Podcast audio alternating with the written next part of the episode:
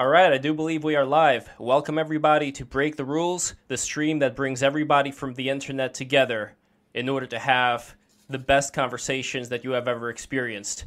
And we are going to be talking about the best form of government today. We've got some old people here, Chud Logic, Gnostic Informant. By old people, I do not mean an age, I mean an experience, because you guys are very well experienced in your fields. And today is no different with our new guest, Just the Facts. Welcome, Just the Facts. I'm a big admirer of your work. You have a lot of very interesting views, very unconventional, and uh, very important to hear out. So, before we begin, as always, everybody smash that subscribe button, smash that like button, click the bell. The bell clicking is extremely important. Share the stream out to everybody you know. Join the Discord and the Patreon, patreon.com slash break the rules. You're going to get a lot of beautiful magnets. If you guys are fans of magnets, you are going to get a lot of beautiful wooden magnets created by my father, Alexander Polyakov, who you will see over here. Look at these things. Aren't they beautiful? Anyway, we're going to get started just with intros just the facts. Since you are the new person here, I would love to hear a little bit about how you got started, why you chose politics, as well as being a man of culture. You know very, uh, you know, many many languages. You know Hebrew, as does Gnostic Informant, by the way. You know Latin. You know uh, German, very uh, fluent in German. And uh, what's the other one? Uh, Russian, of course. Вы говорите по-русски. So, just the facts. Tell us a little bit about yourself, and we're just going to go from there. So, uh, I studied uh, economics and political science in college, and that really gave me a new frame to understand the world. And, like, ever since I was pretty young, I remember looking at the various problems and thinking, well, here's how I would solve it. And I would come up with a long list in my head. And then I was thinking later on when I saw YouTube, like, hey, why not monetize this thinking and you know a bit later here i am. Um basic how did i end with politics? Well i started by doing media and you know it was it was okay but really the politics videos is where it took off so i've just responded to popular demand on that. Excellent and uh, if you guys have not checked out his content, please check out his content as soon as you're finished with the stream. And also, don't forget to sneed those super chats because we're going to be reading super chats at the very end.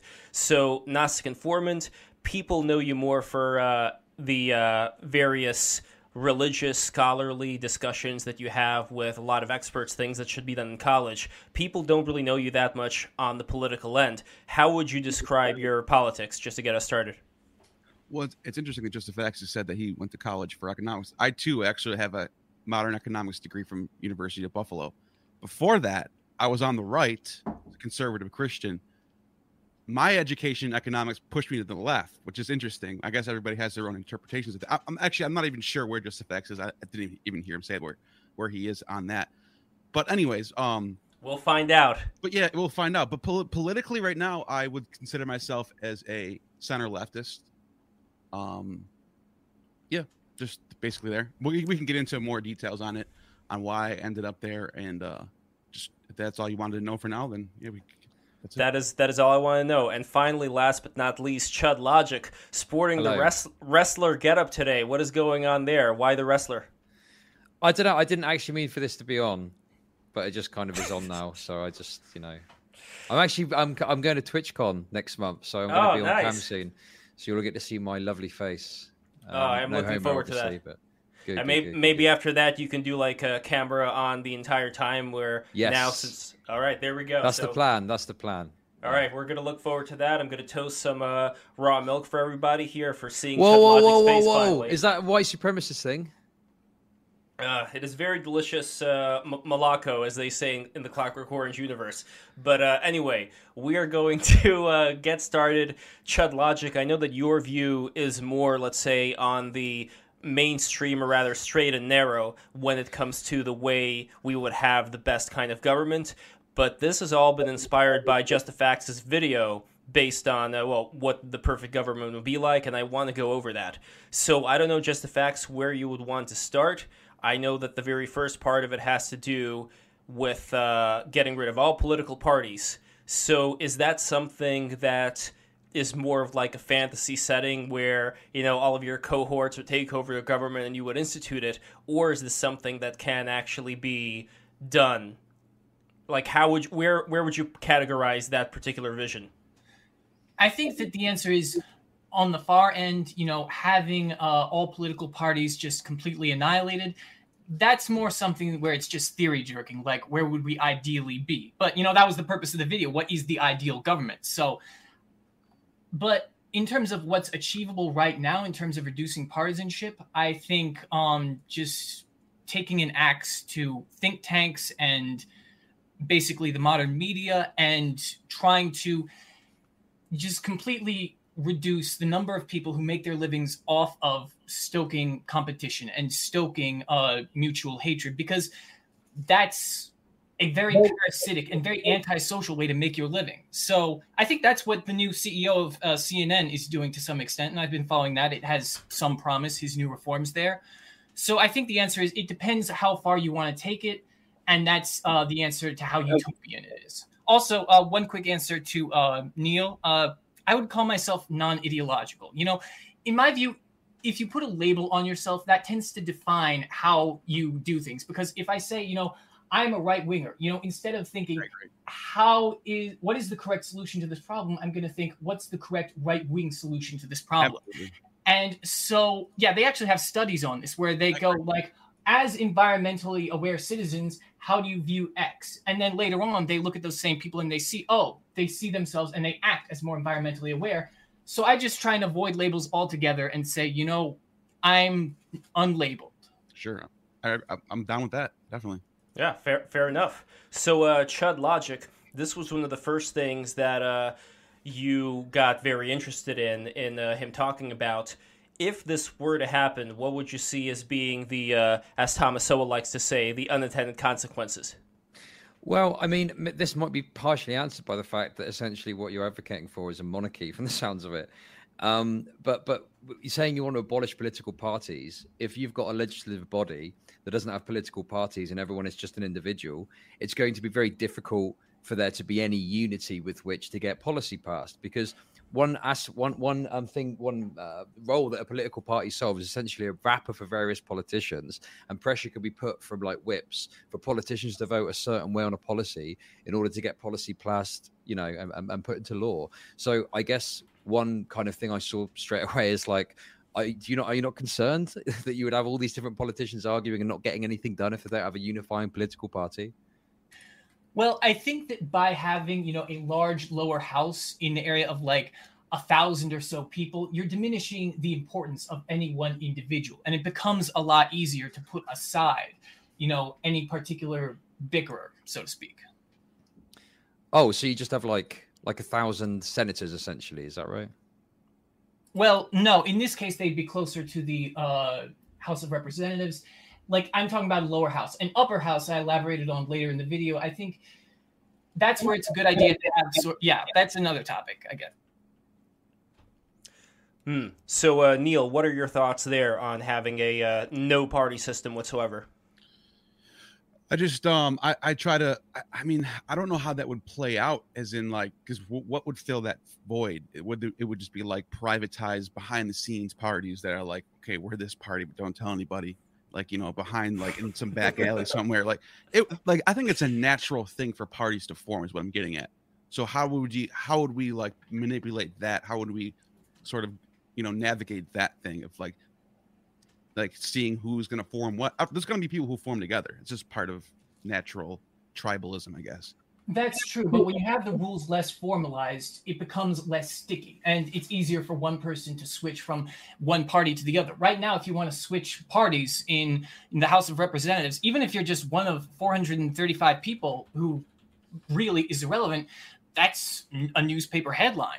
But if it's just an informal organization, that makes it easier to sort of switch allegiances. And that's a good thing because it should be something that we do to switch allegiances when we're proven wrong or when one quote unquote party doesn't satisfy us. Furthermore, it's good to not polarize or partisanize all of uh, society. And that's what happens when you have these formalized institutions with their formalized uh, local fundraising and get out the vote initiatives. And that's what I would want to put the boot on, so to speak.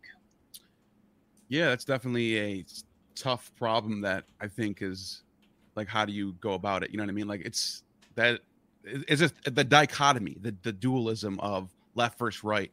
I don't think it's the greatest thing to have. I I, I would agree. I just don't know how. I, I, don't have a solution for that to be honest. I just I w- I wouldn't know what to do about it.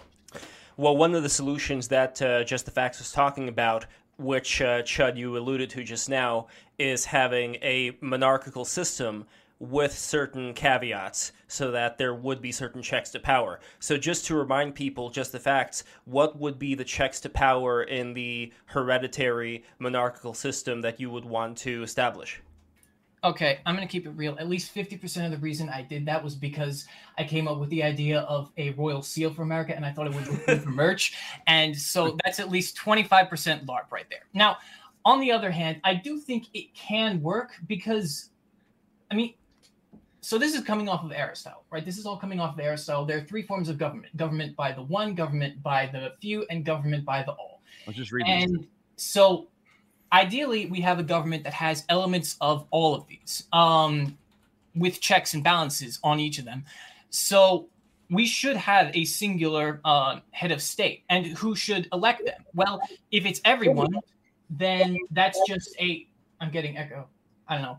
Uh, then that's just another form of government by the all. So I, I was thinking like we should have a singular head of state with some authority that is uh, chosen by the previous head of state because that's how you get government by the one.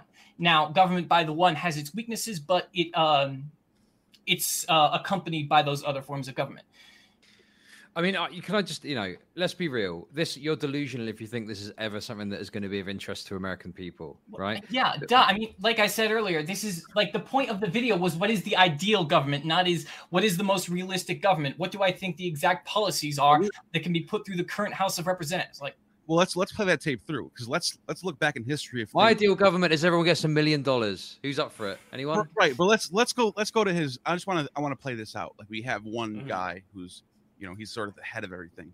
Let's like compare it to i don't know augustus. Augustus did a good job of that. He had a 40 plus year reign. He had his borders all extended. Everyone loved him. All everything was great. The roman peace. But then down the line a century later you end up with the nero because you have to keep that succession going. And then you end up with insane people with all the power. And i just think it's inevitable for that thing to crash. That's my that's my thoughts on that but surely, an important aspect of any political ideology is how would you actually go about implementing it, or how would you actually go about bringing this about? Otherwise, you know, you can just come up with any fantastical shit you want and go, "Yeah, my political idea is everyone gets a massive cock," and it just it just seems so pointless. You know, it just seems like a, a well, no. To, to be fair, to be fair with just the facts' idea here, it would involve a theoretical takeover of the government. And then you could say, well, how do you take over the government? I still classify that as being different than saying, well, everybody gets a giant dick and they get like those big breasts that that uh, Canadian right. teacher over there has. You know, oh, it's a different, but for real, like real ones. That. All right. Anyway. So, what? Yeah, yeah, I get what you're saying, but I think there's still some virtue to this theory crafting because it's not so much how do you get this system into power. It's like, what system can you design to be stable? Like, so to speak, I remember one uh, uh, thing I heard from on Twitter once was a good system is one that's designed so the idiots can take over it, and it still remains reasonably functional. So, uh, in my view, this system has checks and balances, and it's designed so that if it falls or if one part of it falls, the rest of it can keep going. And that's an important thing to do is to design things like that. Now, how realistic is it? How What's the praxis? That's another question. But there is still some virtue in designing, like, how do we get the ideal checks and balances? How do we get stuff like that? I actually think that we, and I know the United States is not perfect, but the system that's in place is designed to improve. We had the three three branches of government. It does sort of check itself. I think that this democratic republic within a constitutional system with three branches of government is it's what works the best. Honestly. But I, I, guess mm-hmm. the response to that though is like, do you not do you not worry that the reason that you feel that way is because essentially you've been born into it and you've lived under it and you know and I've also compared it to past governments, theocracies, you know, monarchies, and it does seem like this is the way to go. Like, I, if I mean, like like you said before, I can think of something better, but like you said, How do we get to that? Oh, everybody gets a million dollars.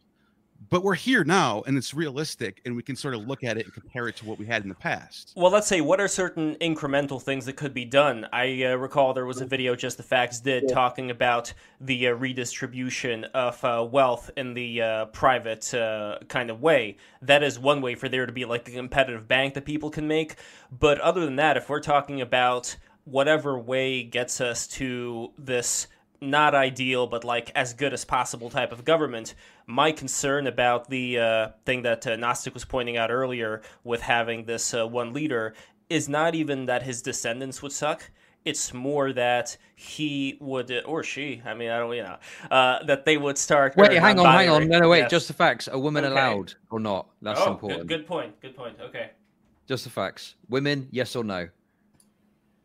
Women, God, that's a decent question. I mean, I'd go with yeah, they're allowed. Just like until. Oh. The hesitancy, man, it was not good.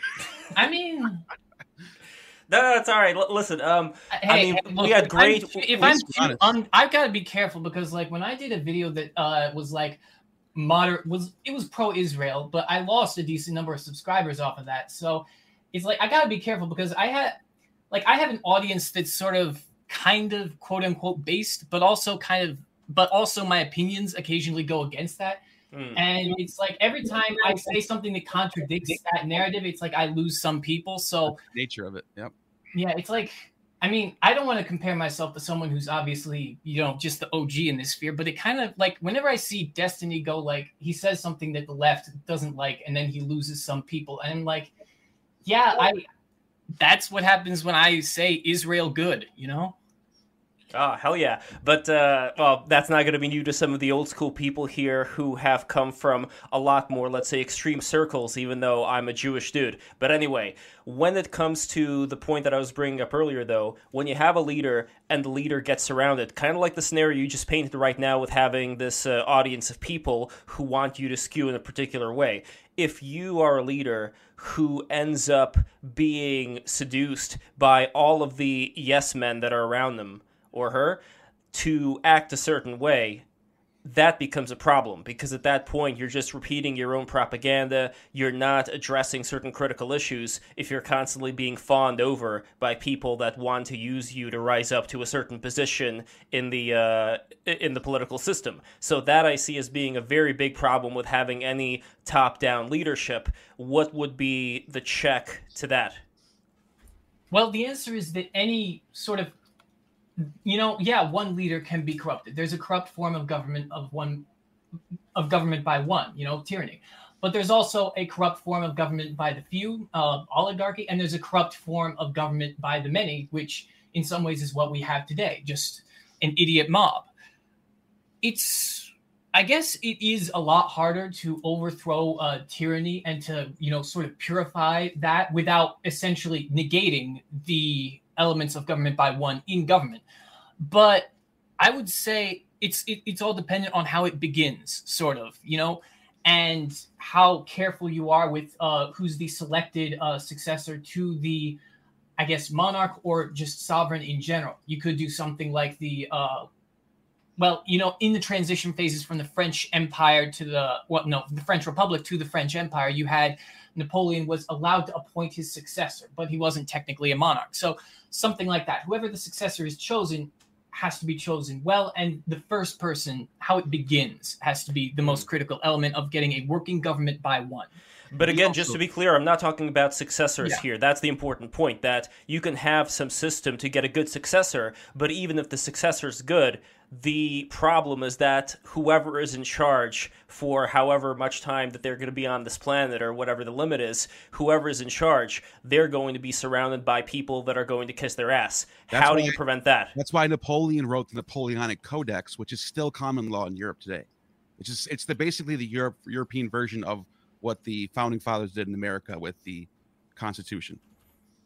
Which is why that's so important to have a constitution so that anybody can be president or king, whatever, it doesn't matter what it is, that that is the law. The, the law of the land remains no matter who's the seeds Mm. Can, we all, can we all agree on that? And I def yeah, yeah, I definitely agree on the checks and balances on uh, the um, government by one element as much as the government by all elements. there should be checks and balances on, but it's difficult to tell. You know, like how do you get the advantages of a singular governor, like uh, decisiveness and quick response, where you don't have to take everything to Parliament while still keeping those uh, particular checks uh, involved. So you want That's, quick action, basically. You want stuff to just be done. Well, I want that, and I want blocks against tyranny. So it's like you have to have. that's a contradiction, though, because yeah. one of the benefits of fascism, or, or you know, the, the, the, dictatorship, is that you get stuff done quickly. But the downside is you don't have that oversight and you don't have the checks and balances. So I don't know how you'd have two at the same right. time. Let's not forget the word fascism used to be a good word. It came from the Augustan era, the fascist symbol, the symbol of the bundle of sticks with an axe on it. That was a symbol of power united under one, you know, philosopher king, if you will and that symbol was a symbol of like good power and and, and strength now it's completely the opposite so that's sort of like to, to add to what chud just said like it sort of does you can't have it both ways. Either you give the power to somebody or you, you're going to give away and you're going to have tyranny with it. You're going to have it. Well that's the whole idea of checks and balances is the compromise. You know you can have decisiveness and also checks when it's necessary. And people said the same thing when uh, they first saw the Constitution. You know, Patrick Henry was very vocal in his opposition to it. He said that the president would become a tyrant, but that's not what we see. We see sort of a spectrum from government by the few and or government by the all and government by the one, and where we are in that is it determines which benefits of each you can get, and that's the whole idea of the compromise. So I would say where we are on the spectrum right now, we're probably too far away from. I mean, I would say we're too close to government by the many, where everything has to go through all these various structures in order to get anything done. Although I would say that, you know, Dark Brandon is taking us closer to a dictatorial uh, executive bureaucratic state. Uh, wow. Gnostic, you disagree. Oh, and by the way, there we are definitely on the spectrum when it comes to this chat. Just want to th- throw that out. Wait, so I kind of when I when I'm hearing you say like, okay, they, they had this idea of a president, people thought it would be it would turn into a dictator, but it didn't. So my first, I wanted to ask you, so what's wrong with the way the way that is? And then you also said, but then that we have Dark Brandon who looks like a dictator. So how much president, how much power do you want? Uh, like the idea of a president seems to be an idea that checks dictators, but also has gives somebody power to do certain executive things. So what's the problem with that? Is what I'm getting at. I, I, think the general idea is good, and this is what I've said in the past. But I think that right now we're too close to uh, the government by the all, where it's impossible to get things done decisively. I think that the people and their elected representatives should have power to check the singular sovereign, but I think that right now it's a bit too much, and it gets in the hmm. way of getting things done.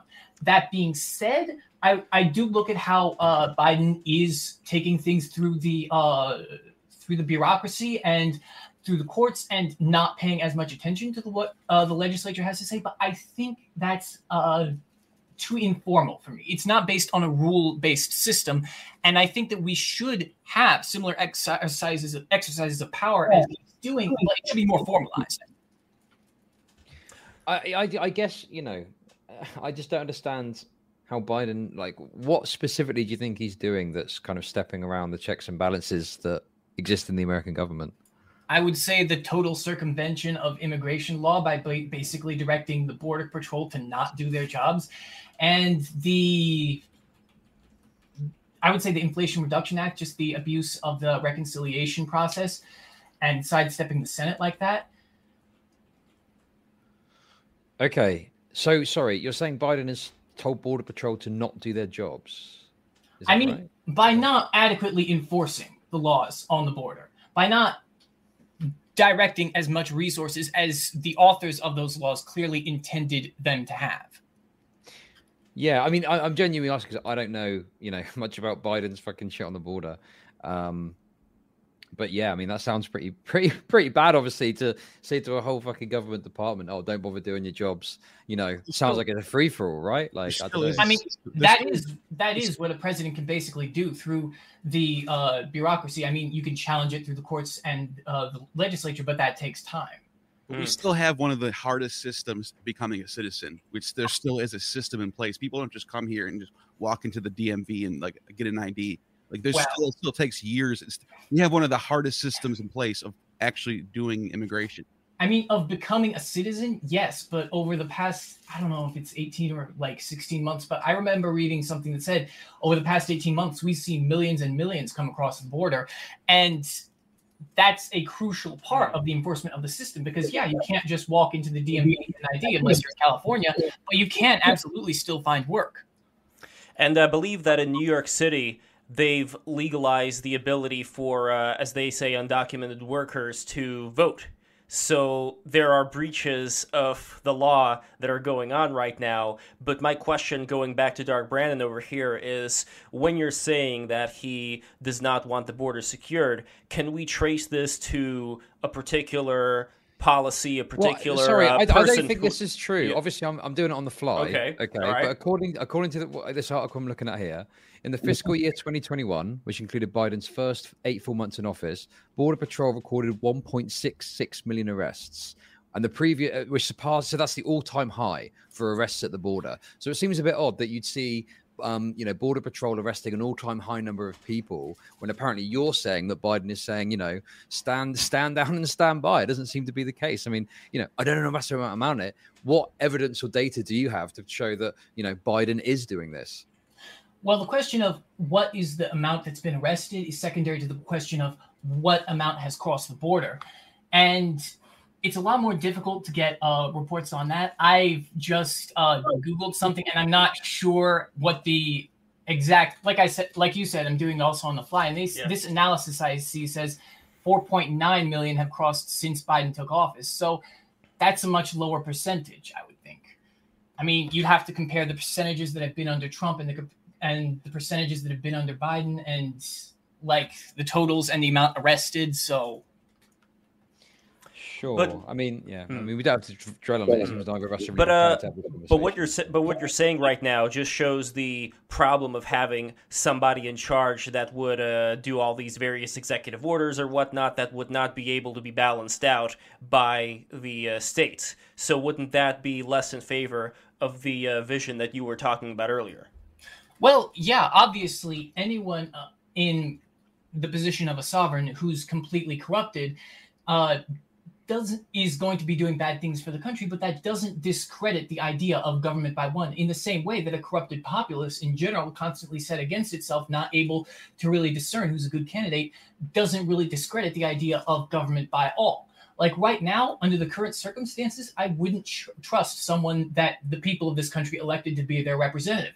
But that doesn't mean that I'm not going to that I'm going to think that they would act the same way if the current uh, politicizing structures were removed and they were shown adequate, correct information.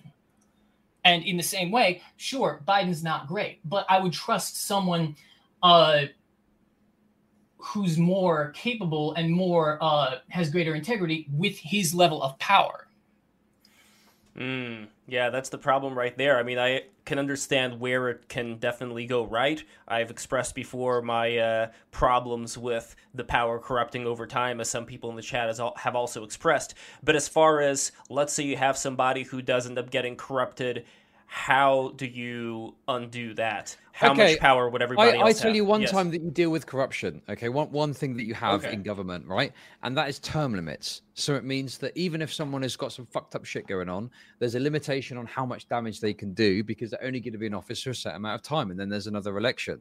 You know, and I think the US one thing they got right is uh, one person can only ever serve two terms as president. I think that's a great idea, but you right. throw that all out the window when you give someone a lifetime appointment because they could potentially engage in that corrupt behavior. And this is what you see in times past, in monarchies past. You hmm. know, you can have the most corrupt person in charge, but hey, they were born into the right fucking body, though, so they get to reign terror for a fucking long period of time. though to be contrary to that, JTF did point out, and I don't want to speak on his behalf, but just as a quick teaser, you were pointing out before in your videos that the people who have the term limits, they end up working for a lot of these uh, various uh, entities that court favor with the government and are able to help them out in return for uh, help on their end. And that's also a problem that you see as eliminating term limits actually incentivizing them not to do.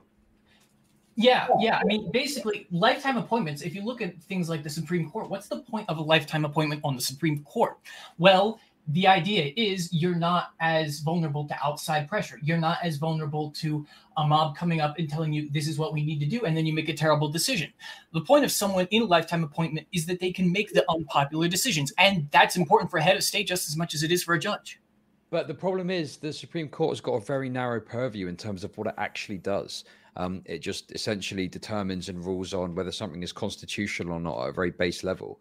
So, you know, I think that it's fine to have a lifetime appointment for maybe an organization that's got a particularly narrow view on what it does. And, you know, they want to remove the political influences because they're saying, Supreme Court, we want you to determine is something constitutional or not. And we want to base your decision purely on your reading and understanding of the Constitution, you know, not on the political kind of influences. So that's fine. I think if you've got someone, though, whose remit is very wide and they could essentially do, well, I mean, I don't know exactly what you're thinking of that this person could do precisely, but certainly it'd be wider than what the Supreme Court does, um, yeah, they're obviously going to be in a, in a, position to potentially wreak havoc for the entirety of their lives. Um, you know, pull a Nero, for example. I don't know. Well, first of all, I wanted to bring this up earlier, but Nero is slept on as a good Roman emperor. Like, I peep, okay. like you could have brought up Commodus earlier, Neil, but Nero, I, I am a Nero stan. I will defend Nero to the end. So you should have come up with a better example than that. Because he caused the Jewish revolt. He robbed the Jewish temple, caused a Jewish revolt, and put the whole Eastern Roman Empire in, in shambles. I mean, if you need money, that was the end of the Jewish Claudian line. They had a four, they had a four year emperors in one year because of that. It was a giant wars everywhere. It was Nero's fault. That's why Nero's I said faltered the Senate around him. Anyways, but the point is that's the same thing they're talking about fucking Putin. By the way, that's the excuse a lot of Russians make that say, "Well, it's only the bad oligarchs that are around Putin that are causing." They said the same shit about Stalin. But anyway, I'm not going to. Well, well, yeah, yeah, but you see, the thing is, they blame uh, the oligarchs in that case because the oligarchs are on his side, and they say, "Oh, he's implementing their policies badly." No, I say the Senate was against Nero and was his way. Anyways, madman. Sure. That's Caligula. Anyways, but the point is, he was too. But the point is, yeah, you. But my. Anyways, we started on. We're well, here talking. The problem with absolute power, you get Caligulas and Neros, you get all these mad, crazy people who think they're gods and want to be worshipped. I mean, that's that's what happens. Anyways, uh, just back to the point earlier. What I'm saying, generally speaking, is that the same rationale for having someone on the Supreme Court, which is, you know, you need to be immune to outside pressure in order to make hard decisions. That applies to a head of state, surely. And, you know, I mean, we can debate whether or not the uh, countervailing rationale, which well, no, no, wait, wait. Know, heads that, of, yeah. Sorry, sorry. I just want to say, heads of state absolutely do need to be influenced by like political um, externalities, right? Sometimes because, they don't. Sometimes the people are. Well, no, because we want them to do what the, the people want to do. Surely. If well, they're not concerned for political externalities, they could just say, right, let's fucking mass it. Let's do a Thanos snap and kill half the people. Fuck it. Who cares? Like sometimes, some look, I will defend to the death the virtue of having the broader masses and their elected representatives participate in government. But at the same time, sometimes they absolutely do not know what is best for them. Like, let's come on here. I, we've seen the people, broadly speaking, support in uh, opinion polls just stupid policy decisions. To sure, yeah, to, I agree. The people wait, are stupid. To, yeah, I, yeah. You know, I agree with that sentiment. Yeah. But I guess my thing is, is like, so you're, but the thing is, if you're giving someone this hereditary, you know, thing, mm. how how can you be sure that this person that's making the decision is even is equipped to do that? Because it's just based on a bloodline, um, which seems crazy to me. Like, it's yeah, it's, it's, it's, it's, just like fucking Winston Churchill said. You know, democracy is the worst form of government, except all the other forms that have been tried. I think there's a lot of truth to that. It's, it's very, uh, that's well said. Based on a bloodline.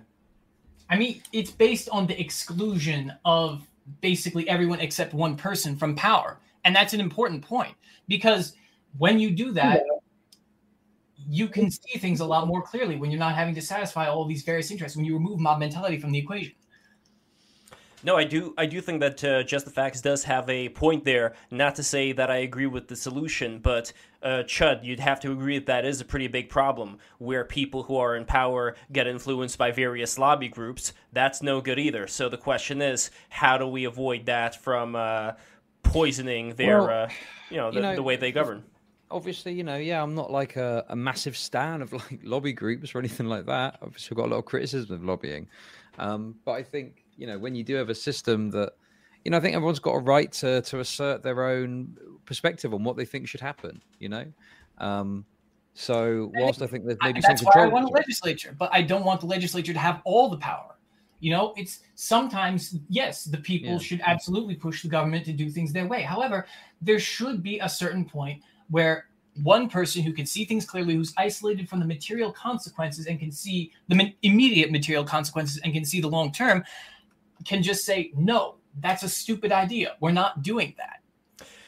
Before we, uh, oh, so I go on. I just want to yeah. say yeah. just really, don't don't you worry though that there's been many times in history where we've had this set up and there has been this sort of person that's been able to determine outside yeah. of political influence in some cases like you know what the path should be. And it's led to, to, great hardships and great you know atrocities being committed because they are so isolated from the common person.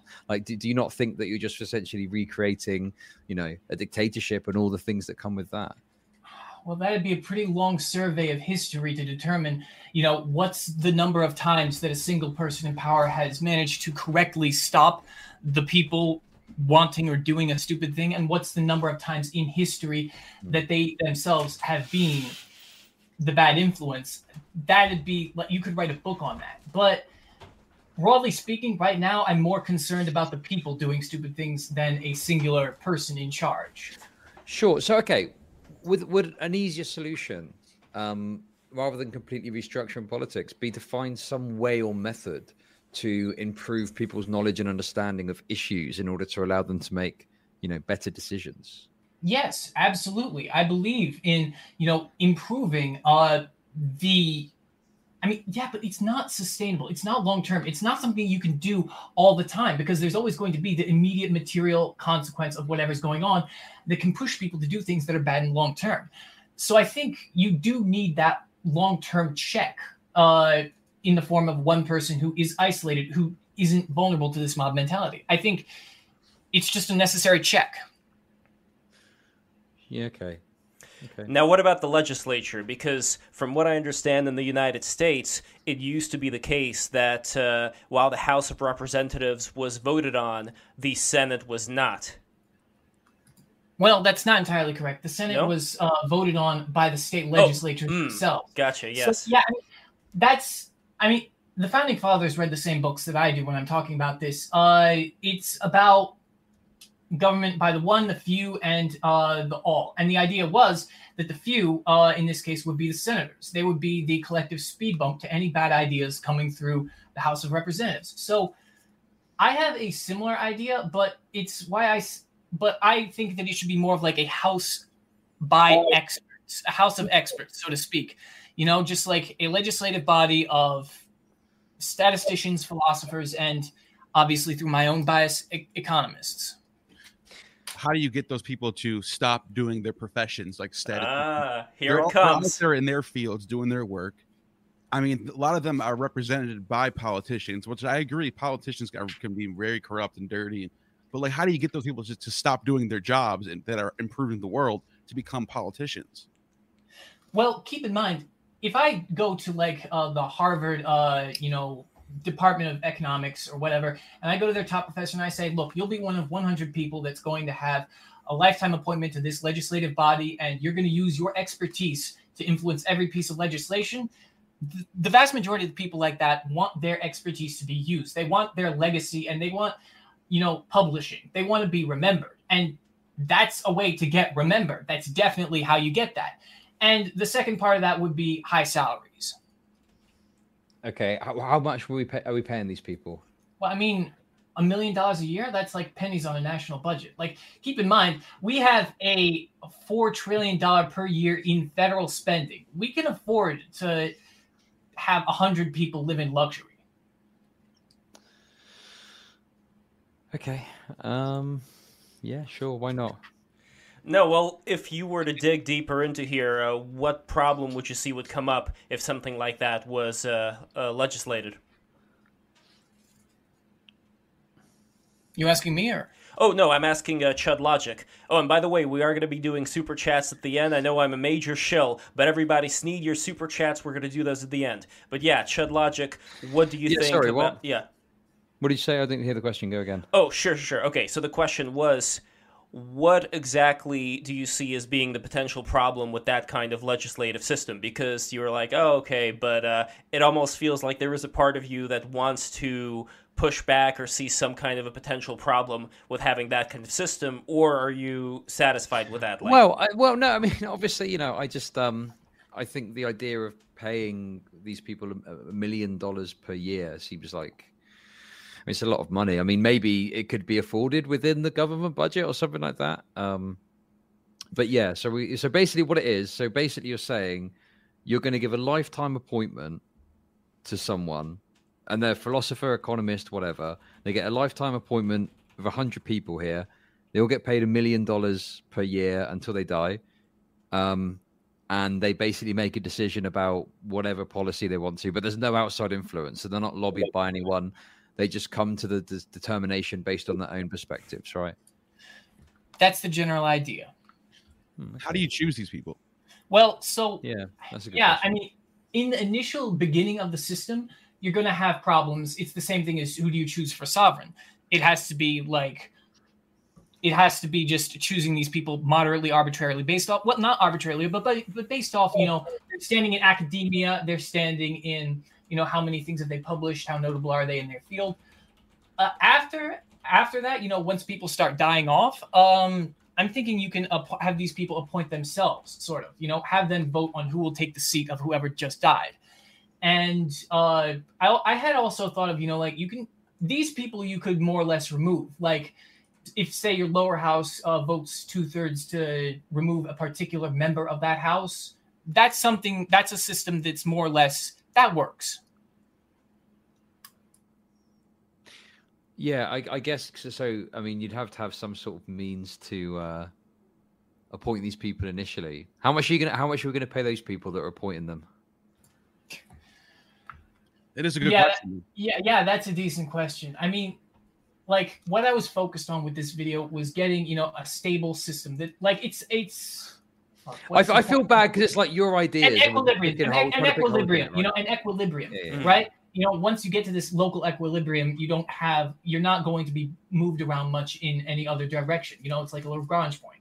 But uh, how you get there, that's not the focus of the video, so to speak. And yeah, yeah, sure. Yeah. I feel like you know you yeah. put this video out and I've watched it and I watched it. We'll saw this about there, and then we're just here, kind of, you know, trying to pick it apart and stuff. Um, it feels a bit one-sided, but no, I, th- I think what would be uh, more uh, uh, more no, balance here is not to uh, pick it apart, but to see what certain aspects of it do need to be uh, brought to the fore as something that is a uh, tangible thing that we can work on.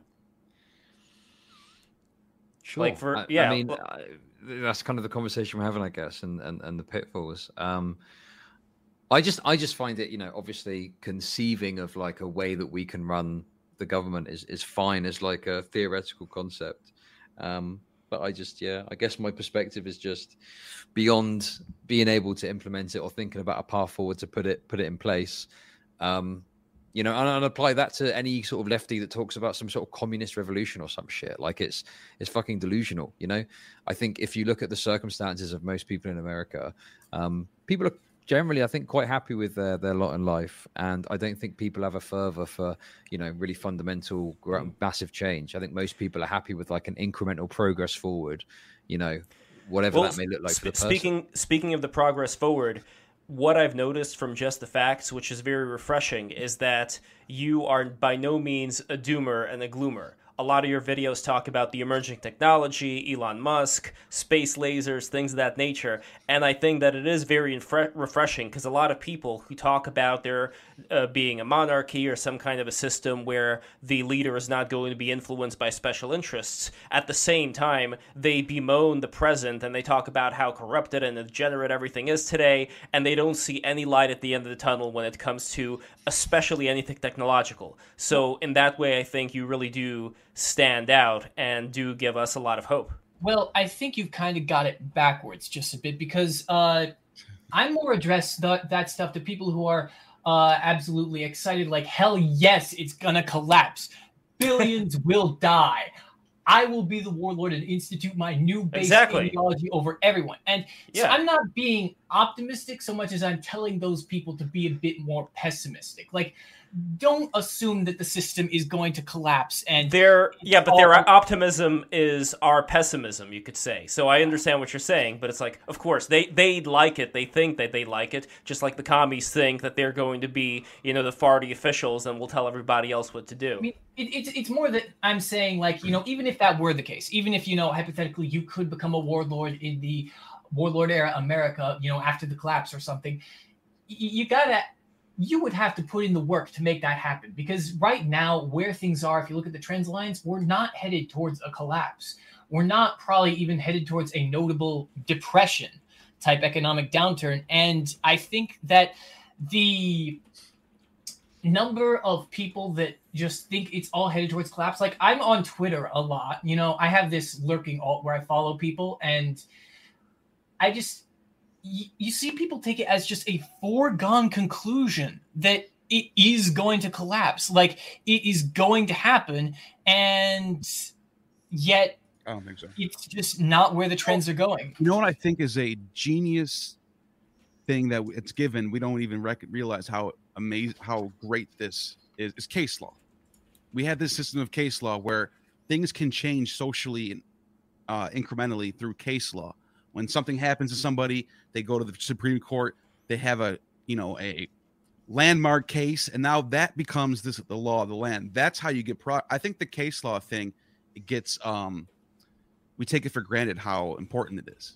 And that's why how you get pro you can get a lot of progress from that. Does that if that made sense? I think I butchered that, but yeah, um, yeah, you know, I, yeah, I think I see where you're coming from with that. Oh, I'm getting some feedback from somewhere.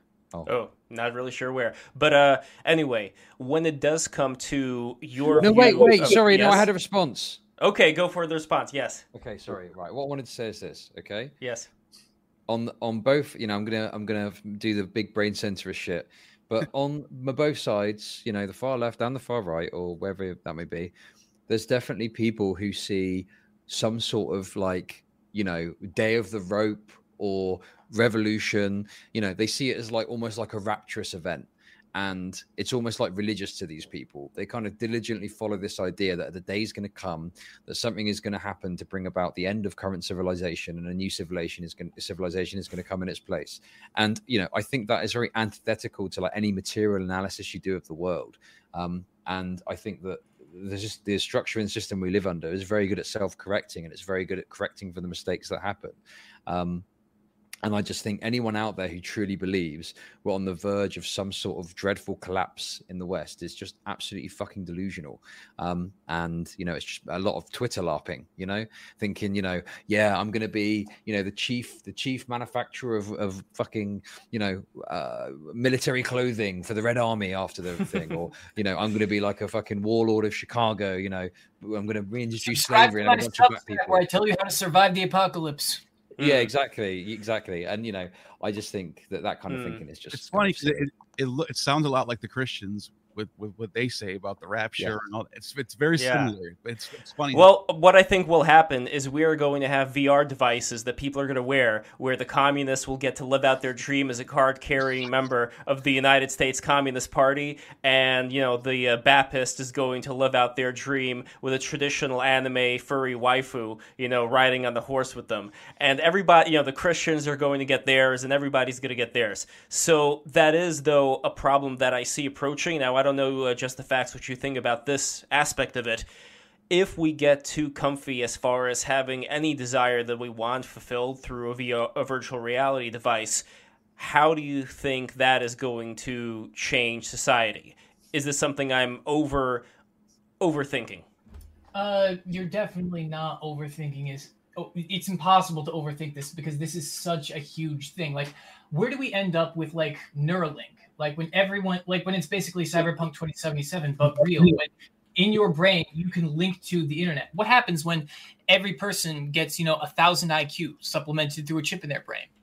Uh, what happens when we get, you know, biological uh, immortality? You know, people are talking about the end of aging now as a more concrete thing. Like we understand that now better than we ever have, and we're seeing more and more progress in that direction we are going to see massive technologically driven social revolutions within this century. And anyone that looks to previous centuries as an example for what's going to come next is really missing the mark.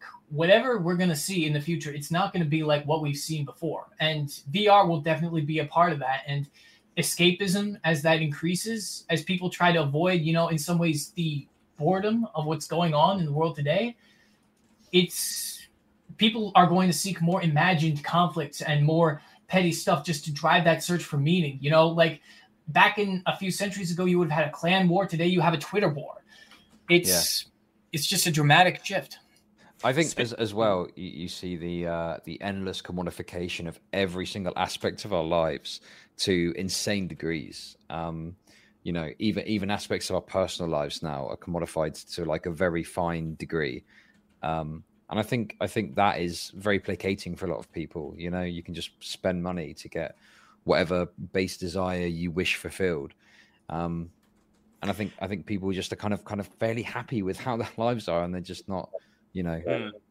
To uh, tie this back into the government question, though, and then I'm gonna let. let oh, oh, okay. The technology Good. thing, I think we we get so scared about it, but like, I mean, this was all this, is, this has always been a fear people have had even before computers and the internet what's going to happen when the internet comes. Everyone's going to have too much information. It's going to be chaos. But really these are tools that help us and i think that it's just inevitable. It's part of human evolution. It's going to happen. We will adjust to it. It's just gonna it's, it's just mm. our nature I, adjust to things. So i absolutely agree. I absolutely agree. This is the reason i'm anti-luddite uh, and this is the reason you know i'm against ted kaczynski despite you know again you know i'm gonna lose 10000 subscribers for that. But the point is yeah, it's inevitable. Uh, Luddites always lose, uh, but it is going to cause tremendous upheaval because if you look at how the agricultural revolution changed things, if you look at how the industrial revolution changed things, obviously these are going to be massive upheavals that leave a lot of people behind and create new societies that look nothing like the ones that came before. And I think this new one that's coming with uh, the end of aging and uh, Neuralink and stuff like that is going to be up there with uh, that previous stuff. I mean, anyone that's looking at stuff like uh, collapses and warlord eras and civil wars and states seceding is not looking in the right direction. They're looking at the past when they should be looking at the future. Is it fair to say that people are getting stupider? No. People are losing their attention spans, I think. And this is what I mean, the two are linked because if you look at the sort of content that people consume, you know, we've gone from like long blog posts to short uh YouTube videos to tweets and TikToks. You can't like if I get the same dopamine from a 60 second TikTok or a 10 second to read tweet as I do from a long video essay. And if I can pack the information that much smaller, you know, I'm losing my attention span. I can't read about something in depth. And then that creates consequences where it's difficult to absorb new information, serious new information. And I think that's happening on a societal scale.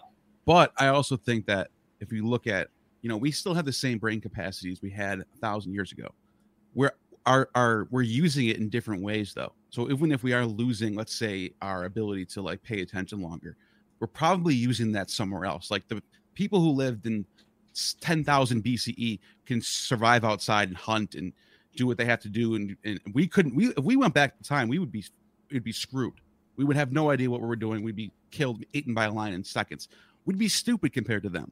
But we're in a different time now, and our intelligence is still it's it's pretty much the same brain uh, capacity, but we're just using it in different areas. So that's just how it that's just how it naturally is. I think. I, w- I would disagree because you're talking about uh, a different set of ideas right now, as opposed to a different way of processing information more fundamentally. If you're talking about like someone right now who's studied survivalism and such in a the same way that you would study it for like the past few centuries, you know, through books and through really practice and stuff like that. You take them back then, they'll probably do okay. You take someone who's more modern and they absorb information in a more short form manner. They are more used to short form content.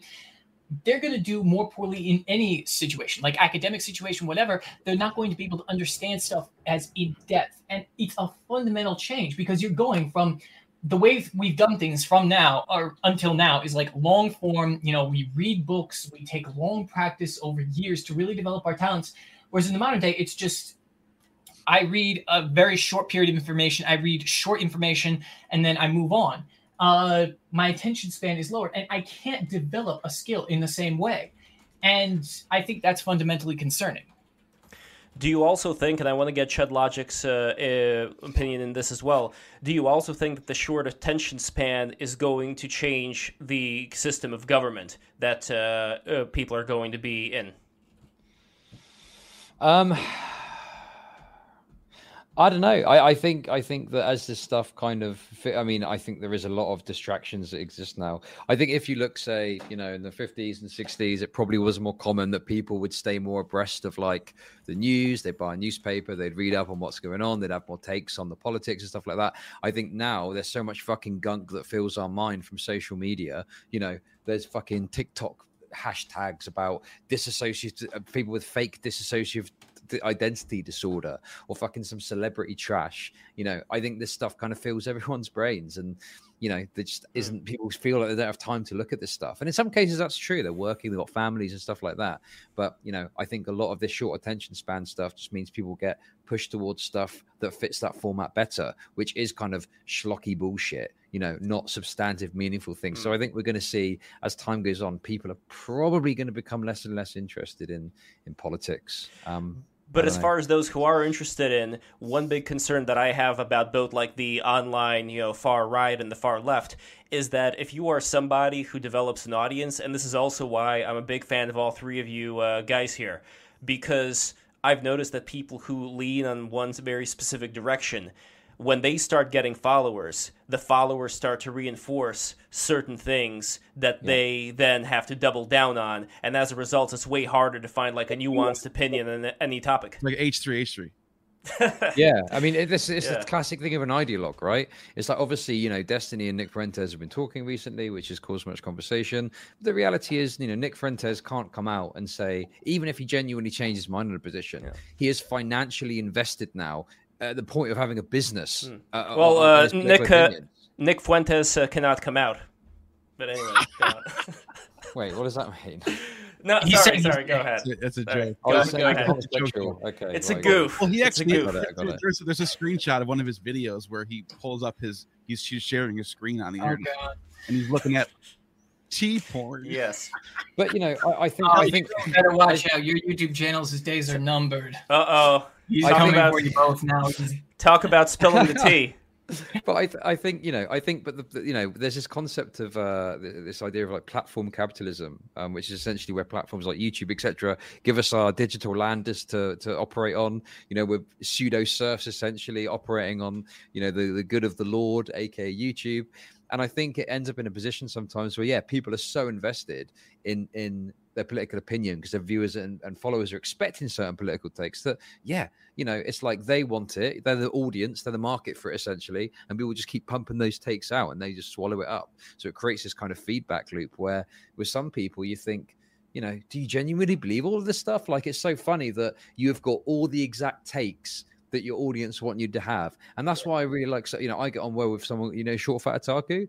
um, mm-hmm. I get on really well with him because you know he is willing to go against the righties in his audience, and he is willing to say shit that pisses them off. You know, and I really respect that because you know, even though he's kind of a centrist uh, mainly, you know, it just shows that he's not beholden to his audience and he is willing to say, no, actually, guys, I think this and I don't give a fuck what you think. This is my perspective on it. And I think that's, you know, a good sign of someone who isn't an ideologue like someone like, say, mm. Hasan or whoever that's just selling whatever their audience wants yeah. to hear and that's somebody who is able to make a, a, certain amount of success online. The only yeah. thing, like we were talking about H3H3, for example, and mm. when he reached a certain point right now that I don't know if he would have been able to reach if he would have been, you know, slightly more you know, uh, slightly more like what he was in the past. It almost seems like he had to let a lot of those uh, uh, qualities go for the sake of appealing to the Hollywood crowd that he's in with right now. So yeah. if we are talking about mass appeal, whether we're talking about Trump, whether we're talking about whichever politician is going to AOC, by the way, you know she's not going anywhere, and she was, by the way, just the facts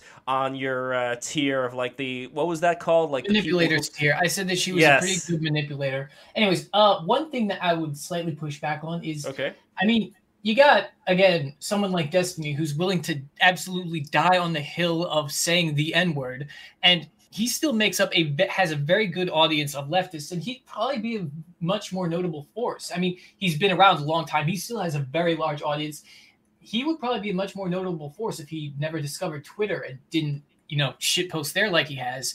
But I mean, you there absolutely is a room for non-ideological or non-totally ideological people on YouTube and other platforms, and I think he's proven that. Um. Okay, I, I, I see where you're coming from. I guess I would just be say it's like a comparative thing because whilst Destiny does, you know, normally get between sort of three, five, six, 10k viewers on on like a good day if he's covering something crazy. He's had a lot covering the Twitch drama recently, but um, in any case, I think if you compare it to someone like Hasan, who I think we'd agree is a hardcore ideologue, like to the to an extreme degree, like you can know one of his political takes and every single one falls into line exactly as it should. You know, boom, boom, boom, boom, boom. So, you know, I think he garners a massive audience because he just kind of stakes it out. And I think the reason that people like that get such a big audience is because people can go there and they're just going to hear what they want to hear. They're not really going to be challenged significantly, you know. They're just going to go. Sorry, go on. Yeah, yeah, I, I, I, get that. Um, I think that's more down to networking rather than anything else. You know, Hasan mm. is not a massive autist who absolutely sets off massive wars against completely everyone, you know, and doesn't say the most outrageous stuff on Twitter. Uh, so I would say, yeah, that's that's the difference right there. Yeah, sure. Um, but I, I, agree with you uh, that you know I do think there is definitely room for more kind of nuanced perspectives and um, uh, and stuff like that. So um, yeah. Sure. Yes. So uh, going back to the original uh, theme, which is going through just the facts as uh, ideal government video, we've covered the legislature. We've covered uh, having a descendant so all that I think we understand where we're at. As far as democracy itself goes, as far as the people go, the uh, plebiscite, I don't really know what the right word for it is, the House of Representatives, I guess, would exist today. What would be the way that you would handle that? I've uh, said before, you know, a thousand people from like districts of equal population and uh, ranked uh, choice voting. You know, it's a it's a simple thing. Re- representing the people is not difficult. You know, a standard parliament system with the ranked choice voting, which is more representative. Uh, that's basically just it. That's all you need, as long as you get rid of the parties which politicize the people. So, but hmm. we talked about that. Yeah. What what would they be like? What what sort of things would that branch of government? What what would they do? How would how would it? What would they be responsible for? Yeah, yeah. You need to get sort of more into the technical stuff. Um, I guess God, you just have to do like legislation in general. I mean, I, haven't thought it through to the extent of you know oh uh, this chamber will have power over X, Y, and Z, and then uh, this chamber will have the power to overrule them in cases alpha, beta, and chi. You know, it's that's something I'll admit I haven't gotten into. Okay. No, sure, that's fair enough. Um, yeah. But do you, but do you imagine that with that kind of system, we're going to have maybe more localized rule that's not going to be as affected by the federal government, or do you see the federal government having a stronger role in the or the state government having a stronger role in the daily life of the people within it. So I dislike the idea of, you know, state governments in general. I like municipal governments and I like national governments, but I don't like state governments or regional governments. I just feel like they breed regionalism too much and they just accelerate division in a pointless manner. What I would say is, you know, you want local governments which can have a decent amount of money to spend and have a reasonable amount of autonomy and people can actually be involved in them and make a difference in a way that they can't at their state level or their national level. So I definitely prefer the uh, approach of just having a national government and local municipal government, and you don't really need an in between. Chud? Um, I mean, I guess it's going to depend on the size of the country. I think one of the big um, legislative issues in America Uh, the big one of the biggest political issues in America is it's such a big fucking country. So you know, this is the, the, the, the, why the states thing comes up, right? Because obviously, what works in California isn't necessarily going to work in Texas, isn't necessarily going to work in whatever fucking state Different exists interests. on the other side. Different interests.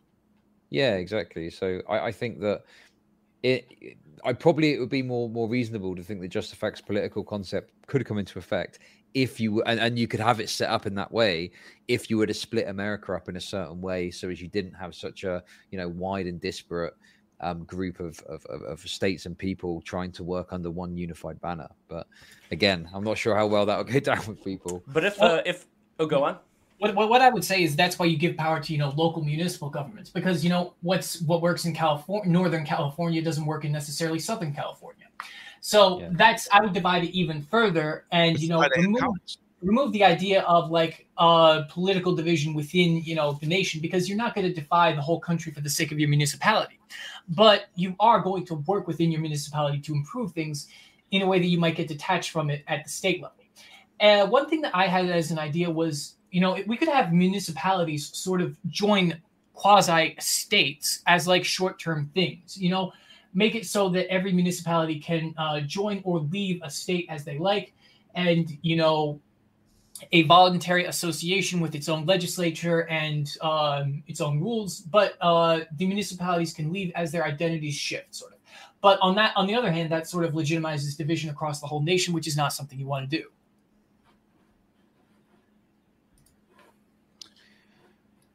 I was gonna I, I was gonna say that there's I mean we have it set up where just imagine if there was a one world government right? Without any states just like a giant one country with one leader. I mean this would be terrible. Like how would you people just speak different people have different languages people have different interests people have different ideas. Now that's a that's on a large scale it's on a macro scale but if you you know bring it down to like the region of north america for example united states canada even in that area of land, you're going to have people who are you're to have farmers in the middle of the country. You're to have city people over here. You're to have this people. So the idea of having states divided up to protect people's state interest, I think is just the natural, the the most, um, the best way to do it. You know. Do you think that states would have more of an ability to get things done as far as having enough resources to get it done as opposed to the smaller municipalities. Would that be a good argument for the states? And just the facts, I don't know if you would reject that or not. Uh, right. Well, that was addressed to two people, but I'm the only one talking. So, uh, yeah, that could be a reasonable argument, which is why you could have, you know, more voluntary states that you would join uh, to get access to those resources, but they would shift over time so that you don't get a solidified natural power with permanent protections. Because that is the sort of thing that tends to lead towards sectarianism and stuff like that. And I just think if it's more fluid, if like uh, a municipality could join state A one year and state B the next, you know, maybe that's uh, better for the overall cohesiveness of the nation and also getting them the resources they need. But I mean, keep in mind, municipalities that don't have a lot of wealth won't need a lot of wealth uh, to catch up. And even if you have regionalism, you can still have the central government uh, address particularly dilapidated regions like the Tennessee Valley Authority and such. Hmm. So, uh, one thing that we did not get to is military, and this would be the last part that you were not really addressing in that video, but I think it is an important part of it. Like I recall Starship Troopers, where they had that law that only citizens who uh, only citizens are people who uh, serve in the military, and they're the only ones who can vote. What would be your take on what would make a good military for the best government we could possibly have, as far as who gets in, how it functions, all that stuff? So I think right now like if you look at the militaries of the world, they've mostly abandoned conscription because when you saddle a military with people who do not want to be there, things go poorly for them. You know, every single time, like you try and send uh, convicted people, you have give them the option of prison or the Marines. They go to the Marines, bad things happen for them and the Corps. So it's mm-hmm. just bad in general. You want a volunteer-based system, and you don't want to lock things uh, behind service, strictly speaking. I mean, uh, maybe you do need pay increases. I mean, currently you have soldiers on food stamps, so that's not a good situation. Uh, but you know, you probably want like uh, maybe for higher honors, like if we gave every Medal of Honor recipient like a couple billion dollars, you know, you could afford that within the current system of having trillions of dollars to spend. No, really, because a billion dollars is just one quarter of a thousand of what we spend. We could afford to really reward people for their valor, so to speak. And so I mean, that's something you could do, but I think broadly speaking, America's figured out how to have an effective military. I mean, you hear a lot of horror stories, but that's only because of the transparency. In other places without transparency, it's mm. even worse. It's because so, of the uh, transparency. But anyway, go on. God. Oh, Sorry, we're getting, I had oh my to. god, we're getting into the trans discourse. Um, Uh, okay. No, we don't have to. It's all good. Listen, we all know. Listen, the, the, the fucking TOS is like an eye of Sauron. Even for me as a lefty, I'm like, I don't want to talk about the fucking trans stuff. Um, I, I just anyway, don't want to get like pigeonholed into one side or the other. It's like you know, if I start Mm. talking about that, it'll be like, aha, so now you're on our side. All right, now talk about oh bummer. It's- I don't, I Mm. don't want that one. Indeed. no, I don't. No, No. I, w- I would just I would just say it like this: that the people who are complaining about today's military and look towards the Russian military, for example, I think that they've already proven that they are full of uh, that they're full of shit because Right. there is no comparison whatsoever as far as how the Russians are doing things compared to the Americans, regardless of anything that they perceive as being sort of weakening or having lower standards as far as admissions. Like I heard certain things about that from a friend of mine who's in the army right now, where he said that in order to accommodate female soldiers, they had to lower uh, the uh, standard for certain physical uh, exercises for certain training, and that's not great. I don't think But you were- though. You you what? You don't think that's true? No.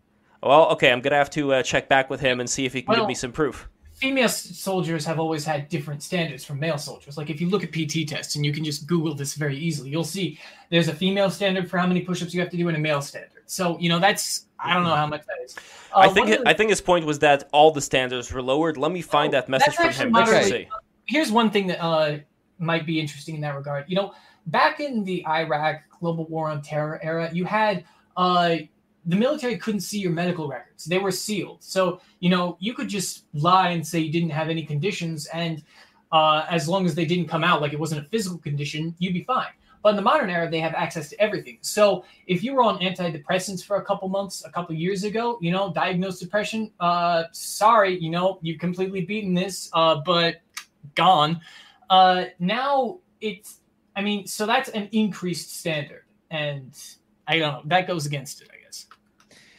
Yeah. okay. it- it's actually just there was just the standards for women itself that went down, not all of them. But they were trying to have more women become soldiers. I mean, I don't see a problem with that.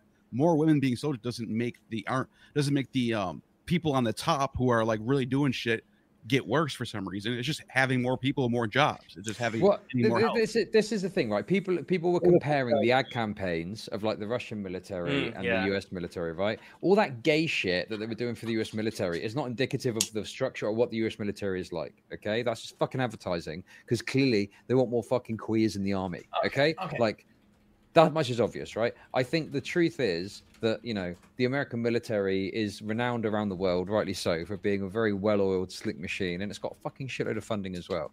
Right. Um, I'm, I just want to say, I'm not sure. So the funny, the thing is, you say you studied economics. I just find it surprising that someone who studied economics, admittedly, I don't know much about the field, would suggest that you could make a billionaire out of Medal of Honor recipients. Like, Yeah. you know, gov- you keep pointing to government spending, and yes, I agree, government spending is high, but government spending is high because they're spending it on things that they feel that they need to spend money to for the benefit of the country, right?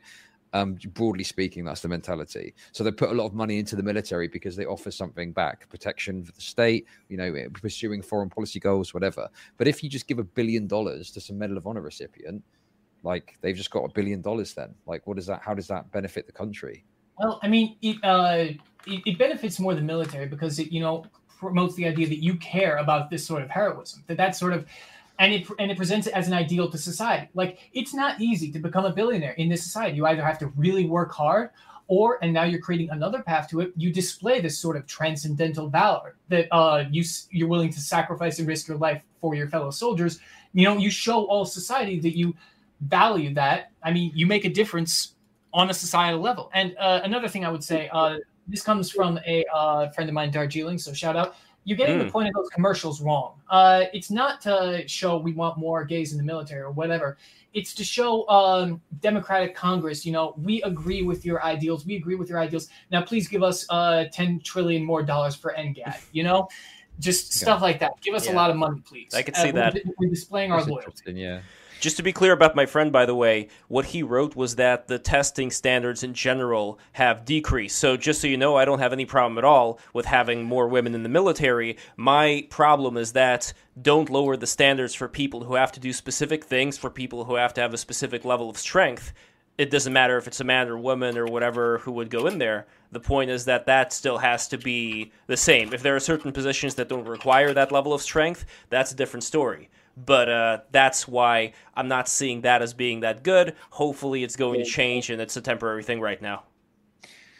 Sure, but the, but the point is, you can't judge a military on the back of whatever advertising campaign it's running. Sure, like, no, I, I agree you know, there. That I guess that was my yeah. more fundamental point. I mean, but the point is, is like the Russian military adverts obviously appeals to a very masculine aspect, which is probably linked to like Russian culture or something, I guess. But like, you know, I don't know the reality on the ground, but from accounts, it seems like Russia are getting fucked pretty hard in Ukraine. So, you know, it doesn't really seem to line up with these masculine adverts that they're putting out, you know.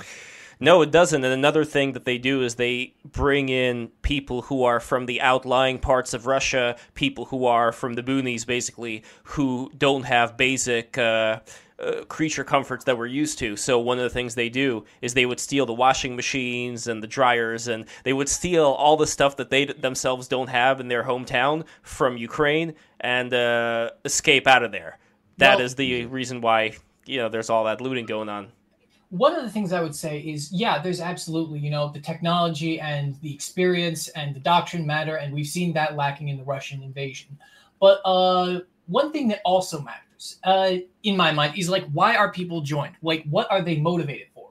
Like, if you went around and you asked, you know, uh, new trainees going through boot camp or stuff like that in America, you the que- I don't know how many people you'd find there as a percentage that were motivated by like, you know, I want to fight or I really love America or stuff like that. And most of them would probably just say, you know, I'm here for the free college. I'm here for whatever. Uh, it's and that does create a different level of combat competence. I guess mm-hmm. maybe. I mean, it, it, it I, I, like, I, don't think it works for the Russians though. Yeah, that's also true for the Russians. Keep in mind, but like how you advertise is what you attract to a certain extent. So it matters to a certain extent, but it doesn't matter to the extent that like some pro-Russian podcasters would have. Think about. Sure, but it does go back to the idea, I think, of the elites having a role in setting a certain tone for society. Where, for example, on 4chan, a lot of uh, people like to write about how they believe that the advertising that they see today, all the woke stuff, that this is just demoralization it's, and it's intentional. I personally don't see it that way. I see it as people wanting to make money and thinking that this is the best way to make money at the moment. But uh, when it does come to that role of motivating people, of having a good morale in society, what role do you think the elites should uh, play in that? And would it really work today when we have the internet and it's just mostly lowest common denominator crap that most people are going to be entertaining in the first place? They were not going to have any patience for listening to some fucking uh, George Washington speech or whatever. Like, do you see some, uh, you know, just what do you think of that? Okay, when right. we say the elites, which yeah. particular elites are we are we discussing? Let's get let's cut to the chase sure. I mean, I would say all the way from like the people like Rockefellers, for example, to people okay. who are in positions of power in various cultural institutions. Are we talking about the yeah. Jews? Oh, fuck. No. We're not talking. No, because f- first of all, if uh, I don't want to go on that tangent, I've had enough with the previous person who I've had on uh, with BTR. Gnostic, you know what I'm talking about here. Well, that's no. probably why Chud thought you were going there. You might you might have a reputation of that now. Not not. No, no, listen, no. I'm just I'm just fucking around. Okay, I just want to be a good meme. Yeah. But you've had some anti-Semite go on before of you, and it's caused some problems. Yeah, yeah, oh, yeah. No, and that's that's a problem. People actually think that like there's some like Zionist cabal behind the scenes pushing. It's just complete. It's flat Earth shit, really. The way that I, being a, uh, fellow uh, man with the small hat, even though I'm not wearing it, it's invisible. My hat is on me; it's just invisible right now. The way that I would say it is.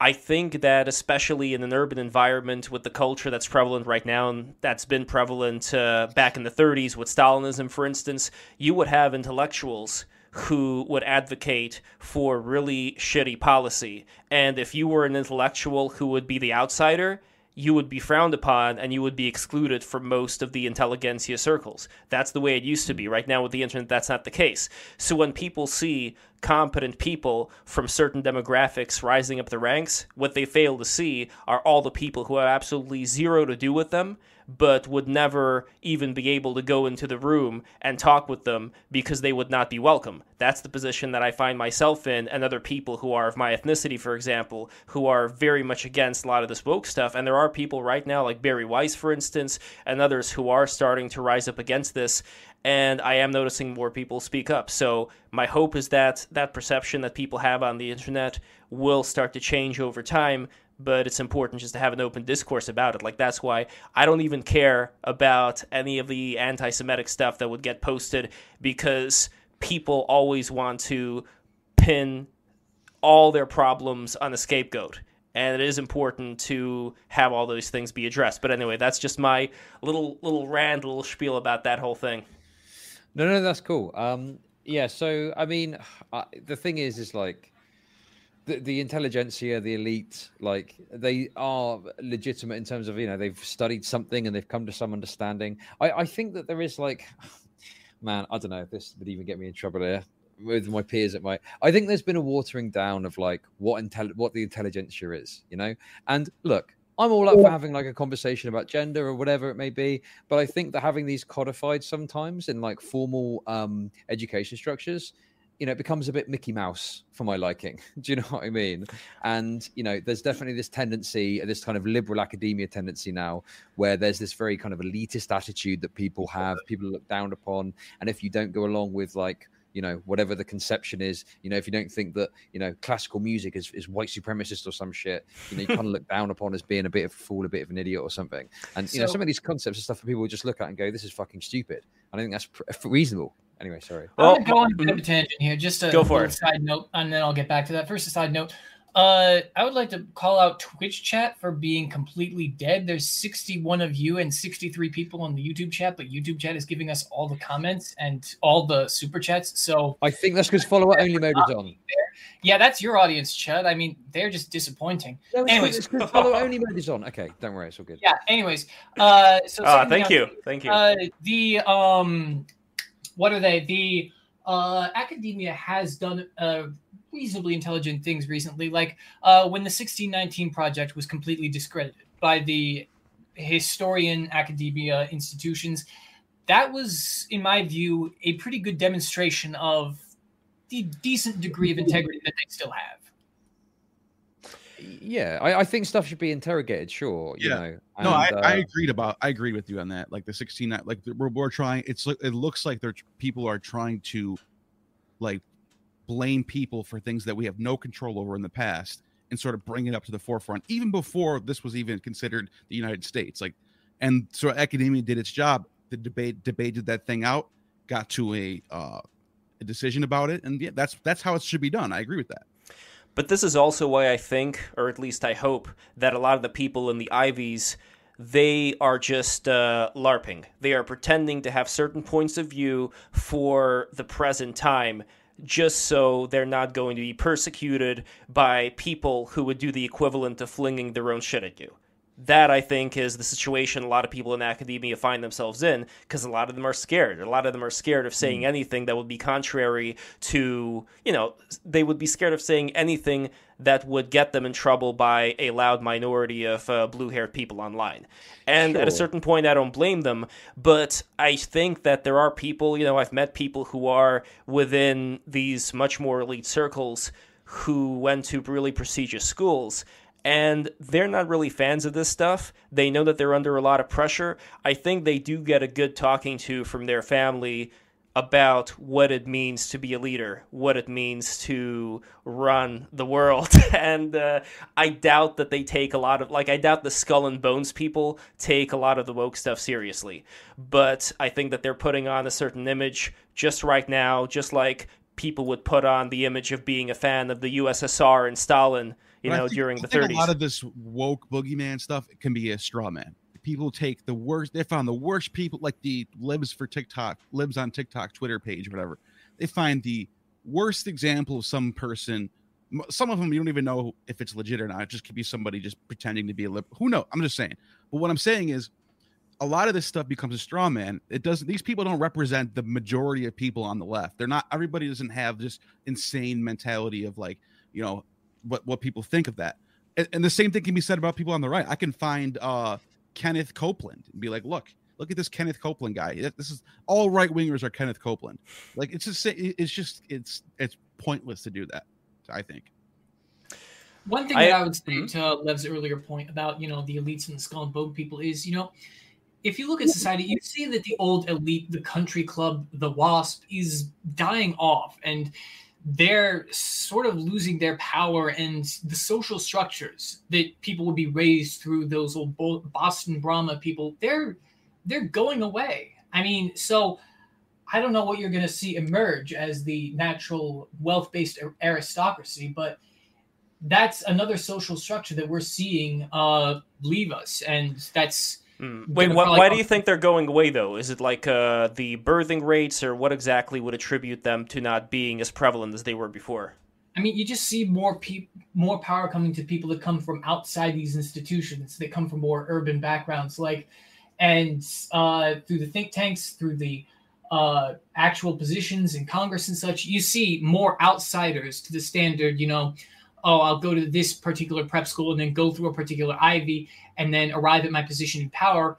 I mean, you see those sort of pathways becoming less and less relevant, and they're still there. But I mean, the Boston Brahma, Brahmin and all that are less powerful. I mean, you look at Silicon Valley; that's a large amount of wealth that uh, doesn't come from any, you know, old money institution.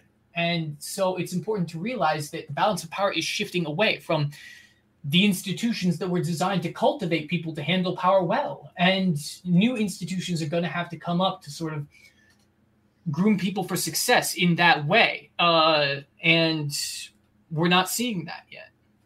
That's a good point that you're bringing up. And when it comes to a lot of the uh, technocratic people out there, it seems like we have two camps. We have like the Elon Musks of the world, and we have the, uh, I mean, he's such a meme already, but like the Klaus Schwab, you know, Great Reset, World Economic Forum people. What is your take? And for everybody as well here, not just Just the Facts, but Chud and Gnostic, what are your takes on the Great Reset people, that whole bunch? I mean, I don't know, man. I, I don't honestly. I haven't looked a lot into it. Um, I think that on a very base reading, I mean, it. Uh, I don't know, man. I think people overreact to it. I think there's a lot of conspiracies that crop out around it. Um, I think that people take what is probably not that big a deal and elaborate into like, oh, they want us to live in the pod, they want us to eat the eat bugs. The bugs. Is, is, a funny meme, you know. And yeah, there's definitely some concerning things I've seen in regards regards to like the eating of the bugs and shit. I'm not for eating bugs, but I think it gets overstated and it's used to sort of, you know, back up whatever crazy bullshit conspiracy shit they want to they want to push. Um, but I'm sure there's some valid criticisms of it that exist. Hmm. So basically, the World Economic Forum is it's not that relevant. It's where the top economists from all over the universities in the world they come together and they basically do what I did in that video that we were talking about earlier. They design what's the ideal economic system to maximize growth without taking into account many other considerations or you know uh, talking about how to get there and stuff like that, or considering, you know, the preferences of the people. It's just, you know, a bunch of theory jerking, basically. And then you have some uh, heads of state who are there and they, you know, they take notes and they realize, mm. like, you know, maybe that, a toned down version of that would be moderately useful in our society. But by no means are the levers of power decided at Davos. I mean, it's just the economists come together and they make suggestions. They talk about, like, you know, this would be ideal but you know, in terms of actually translating that into what becomes real, that is not their purview. They don't have that power, and, mm. and no think, one with that power is listening to them totally.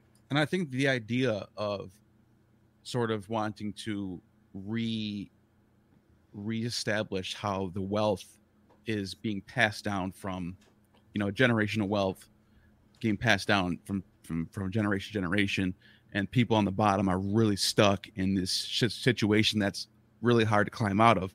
The idea of addressing that to me is important. Whether you think that the means of getting there, you think it's equity versus uh, uh, uh, equality of opportunity. I understand all that. And those are good criticisms, but I think that's still something that should be addressed and talked about and, and figured out as well. But the uh, problem is that not so much the uh, people who I agree with just the facts. Uh, they like to drink a lot and to go to these conferences and schmooze, uh, but mostly I don't see their ideas as being something that's going to be implemented to the T. The problem, though, is people who may be looking at what's happening in China today, the social credit system and all that, and seeing a great potential for controlling people through that method, and how I'm not going to say stupid, but how short attention span people are going to get to the extent that those potential technocratic elites in the future would be able to gain control and what exactly would be the way that that would be stopped. Because just the facts, one of the things that you were talking about in your video about the United States is how you were talking about Wall Street preventing there from being any mm. offensive thing towards China because of how much uh, Wall Street relies on China. So I see in the similar vein there being possibly certain people that would come up and try and control people through the social credit system with the help of China or whatever. I don't know. That is again just uh, fantasizing about certain things that may or may not happen. But how much do you see that as being a possibility? I mean, in the West, we have a lot of checks and balances against stuff like that. You know, the general, the biggest check that I would have to imagine is the general uh, deadlocked nature of our legislature, something like that, you know, a big social credit system is going to be nearly impossible to get through Congress just because of how difficult it is to get anything meaning through anything meaningful through Congress. I mean, you're talking about a massive change to all society. That's a pipe dream with the current legislative system. So I wouldn't be too worried. And not to mention that it would be extremely unpopular and I, I just don't see it happen not in America, at least it maybe in Europe or something like that. You know, uh, there are countries like Germany, Belgium, you know, maybe. Uh, and hey, even the Netherlands, they got that land grab through uh, their legislatures, presumably. I don't know if that was totally executive action or not. But anyways, but the point is, there are some countries in Europe that could do that, but I don't see America doing it anytime soon. Mm, I tend to agree. Chud Logic, do you agree? Agree. Sorry, sorry, I missed it. Agree with what? Agree with America's political system being so hard to get something so draconian to be implemented through it that Europe, especially Germany, would be far more likely to have some kind of a social credit system being enacted as opposed to the, to the United States. I'm curious about England as well, by the way, since you're uh, from merry old England. Yeah, I mean, you know, there's there's checks and balances that exist in our government too. Um, so we've got like the House of Lords, um, which actually might be somewhat getting closer to uh, what Just the wants, because in some cases it's hereditary, in some cases it's by appointment. It's not an elected body, but they have you know some leeway, so they can look over a bill, they can knock it back to Parliament if they want to. Um, so you know, I don't think it's quite as simple as uh, I, I, don't know the structure of every legislative body in Europe, to be honest with you. Um, can yeah. I ask you, has has there ever been in the recent times, let's say in the last fifty years, sixty years, yeah, has yeah. the Queen ever put her hand down and stop something from happening or, or did anything political? Or she no. just no not well actually there was one time technically in australia uh if i remember correctly they uh they weren't able to get a budget passed they went into government shutdown. And if i recall correctly uh they had the whole country basically taken over by the governor like by a governor general. But if i i i, I am not i'm fuzzy on the details on that. I don't know if it happened in the last 50 years so that's that's my maybe to your. Okay, I don't understand. I was asking that because I was I'm, I'm one, the more the more Just the Facts describes his ideal government. I'm I'm almost like is he is he is he describing England right now? Like it sort of sounds like he is. uh, I know the ideas that I the, the, ideas that I appeal to do have basis in history. That's why I cite Aristotle and you know uh, the English read the Greeks. Uh, yeah, the House of Lords is definitely close to what I want, but the thing is, first of all, today it's totally neuter. They haven't done anything really important in a long time. Uh, second thing I would say is it's hereditary, and I want to, you know, by like the experts. You know, government by the few is important, but I don't put stock in the idea of a broader hereditary nobility caste, sort of. But you know, it's it's definitely inspired by that, so that would be my answer. Yeah, I, I guess I guess the thing is is um you know I, I would imagine that most certainly Western nations, you know, the good, the good, the good part of the world, would have um, some sort of legislative um, breaks that prevent stuff from just going through and becoming law. um, without sort of adequate checks and balances, I would imagine. So I think it's kind of built into every political system at this point, unless you're in some fucking crazy backwards nation somewhere. Um, I don't know, maybe there you might have that.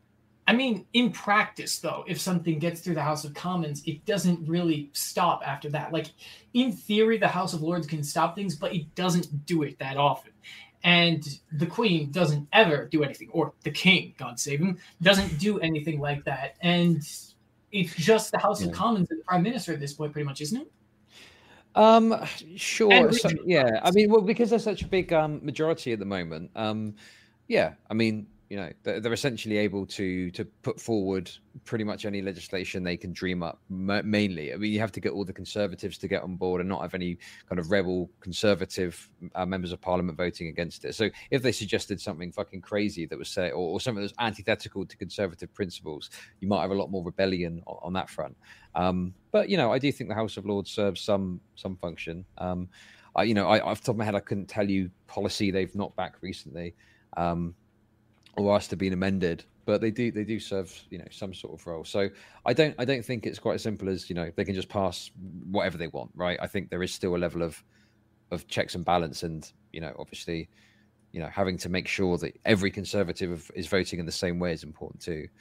Um yeah Hmm, interesting. So uh, from here, I think we're going to go right into the super chats. And before we do so, a couple of things. Number one, Chud Logic. I've noticed that there has been an absence of movement from your very stoic wrestler avatar. Do you still have the technology to make your character move around like the furry or whoever? I don't I know. I think I do, but um, I think I think it's been switched off this whole time. So oh, hang on a He's become a VTuber now. oh, it's hey, been like that for quite quite some time. Hey, Lev, before you go to can I share my yes? Can I share my screen for a second? I just want to I want to show you. Abs- absolutely. Let me just make sure. Yeah, tr- try and share it. Uh, here. Oh, here we go. I, I, made this when I was in college. I don't know if you guys are familiar with these compasses. What's this? Oh wait, hold on. Let me let me move this so that everybody sees it. So here we go. Compass. I'm, this is my I custom made this one. It was blank when I got it and uh, I just this is where I feel things line up as far as ideas. And then you can see in the middle, on the bottom, in the middle, and, and the greens, Neil. That's me. That's where I I just put myself right there. Mm. oh damn. Well, the, the thing about political compasses in general, and I used to be into these for a while, like a couple years back, is they just dramatically oversimplify things in general. Absolutely. Like there's so much more than two axes to politics. I agree. I agree are you an auth right or a lib left? And it's just yeah. like, oh god, the memes get terrible, and it's just, I just like, wanted to uh, funny colors on everything, and it's just awful. Well, it's just yeah. trying to like categorize. Damn. That's just all. totally shit on his idea. Nice one. that, that, was that was years. No, that's, that's heads up that held back anger. I, I'm sorry. I, have been I've just seen that shit get so popular, like hundreds of thousands of subscribers, and it's just like. Well, I've seen people make those, and they're just like, completely off and just like throwing people in places where they should not be. And I just, just felt like they come out. You know? But I do. I mean, you, you, said it. You you had the top left as Star, you know, Stalin, obviously, you know, and, and it was like, uh, what did it say? It said like, as as long as everyone's equal, it doesn't matter if people are poor. I'm not sure that's truly the sentiment of like an authoritarian. Well, those all, I've had four of those. They're all jokes. They're all okay. Jokes. Oh, so memes. Okay, you see fine. the one on the bottom left. It's we should all just live in nature. And then the, okay, the, okay. the, bottom right was get off my lawn, lawn, or I'll shoot you. Like it's like complete right wing, uh, no government, and like just complete like you know libertarian. Do whatever you want. Yeah, yeah. Hmm. Yeah, those two things they can interact with each other, living in nature on your lawn and making sure nobody gets on it. But uh, we are going to go to uh, super chats right now, and also I just want to thank all of you guys for being here, for doing this. Just the facts. I would definitely love for you to come back, man. You were uh, really awesome to have on and talk. And how was your general experience of being on the stream for the first time? Oh, it was great. Thanks. This is the first time I've done any sort of live collaborative stuff like this. I've had offers for debates before, but uh, yeah, it went pretty well. Yeah, I don't nice. even think this was a debate as much as a conversation that oh, sort of was at some points. Like, some points, some points, yeah. yeah. Yeah. Well, that's that's the nature of conversations. What is a conversation without any kind of contentiousness at certain points, right? That would just be boring. But anyway, we're to go to super chats, before that, everybody who is watching this, subscribe right now. Smash that subscribe button smash that like button. BTR is to grow and it's to grow with your help.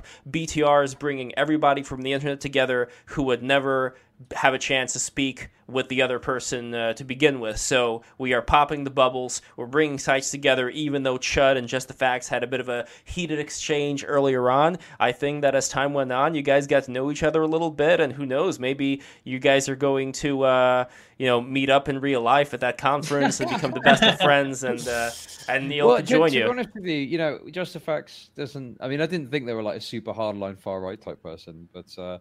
Yeah, I don't know. Like obviously they've just got different ideas. And, oh, it's working um, now. Yeah, there we go. Now I see your uh, wrestler uh, doing his uh, yes, breathing yes. and moves. Yes, excellent. All right, all right. So, and uh, one other thing, click nice. the bell. Oh, oh, Where was that. that the whole time? That would have been sick. Oh man. Okay, next time, next time. So listen everybody, click the bell. The bell is extremely important for growth and also for all the people who are here from the Discord. Break the Rules has its own Discord server and here is the link to the Discord server. I put it in the chat right now. Join the Discord server right now. Same for Chud's people. Join the Discord server. We're going to have a lot of great times there. Anyway, next to uh, the super chats finally, we got a toucan I wonder if he's related to Toucan Sam. Uh, Toucan, two dollars. Uh, Dark Brandon will lead us to Hyperborea. I don't know. Any comments on that? Well, speaking of Hyperborea, Hyperborea is a yeah. mythological land that um, Herodotus talks about. It's supposed to be like where Germany is. They didn't know much about it, so he just made up this idea of the Hyperboreans. And there's people with one eye up there, and there's gold guarding griffins flying around. Like it was completely made up.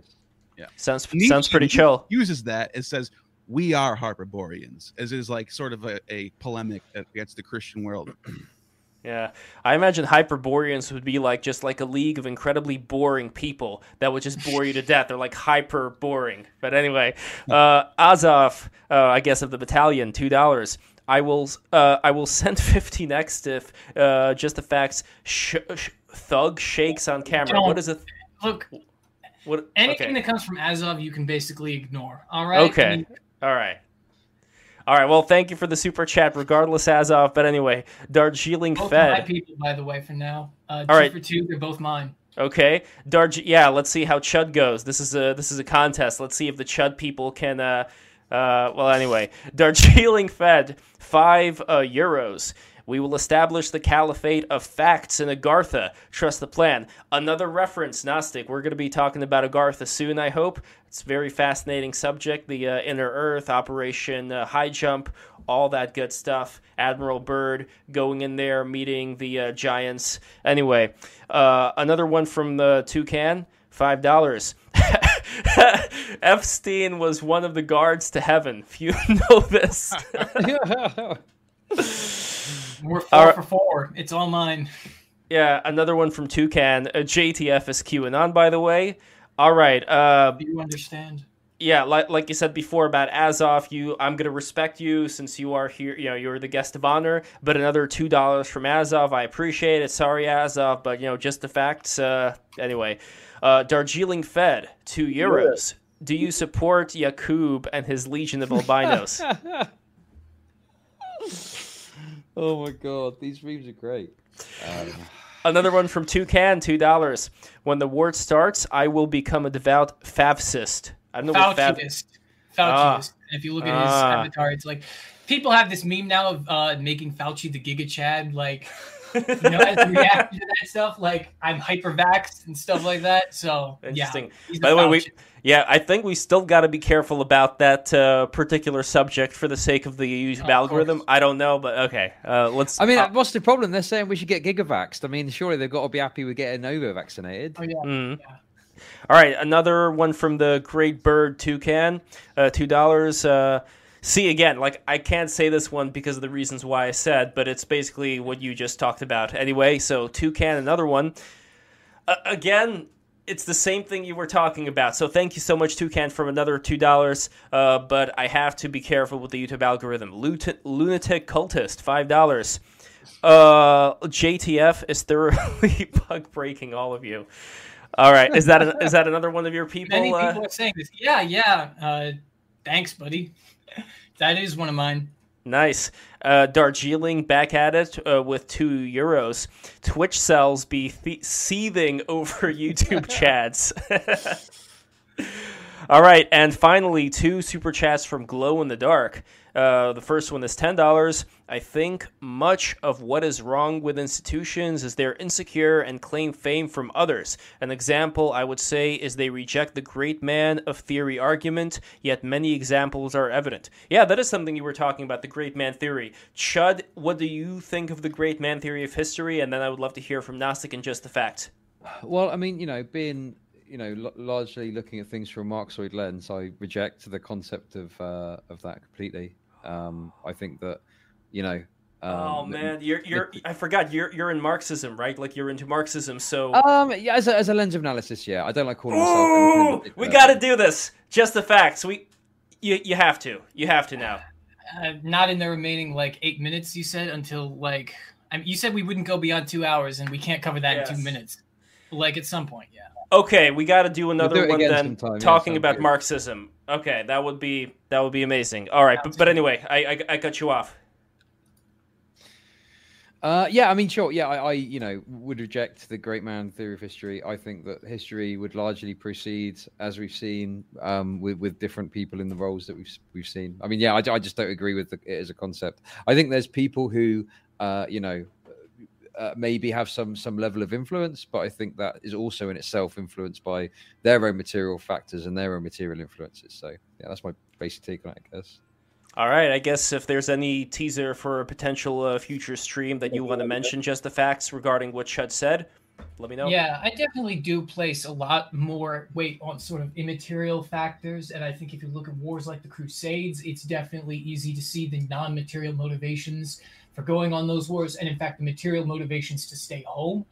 Uh, I don't see. Uh, I mean, material factors are maybe one of the drivers of history, but I think, oh God, it's difficult to get into this without getting too esoteric, you know, and getting uh, Gnostic to completely destroy me with facts and logic. But um, yeah, I guess we'll have to see it some other time. Who comes out on in on top in that discussion? All right, and uh, next we have. Wait, what? Oh, I think that's the echo again. But uh, next we have over here Glow in the Dark for five dollars. A nation by committee will have similar problems as an story or IP will have by committee. And story is that like an hero? But anyway, any thoughts on that? Uh, I mean, it's the same thing as like yeah, yeah, it will. You know, you need decisive leadership in some point. But the problem is, if I screw up the ending to a story, you know, millions won't die. So, whereas if I'm the single auteur that leads the nation and I screw up, you know, maybe millions more will die. So it's uh, a bit okay for things to be like MCU level bland in running a country because that's that's much more tolerable. There's lower consequences for things being bland, but there are much higher consequences to screwing up. Hmm. And next we have Darjeeling Fed, hashtag free Azov.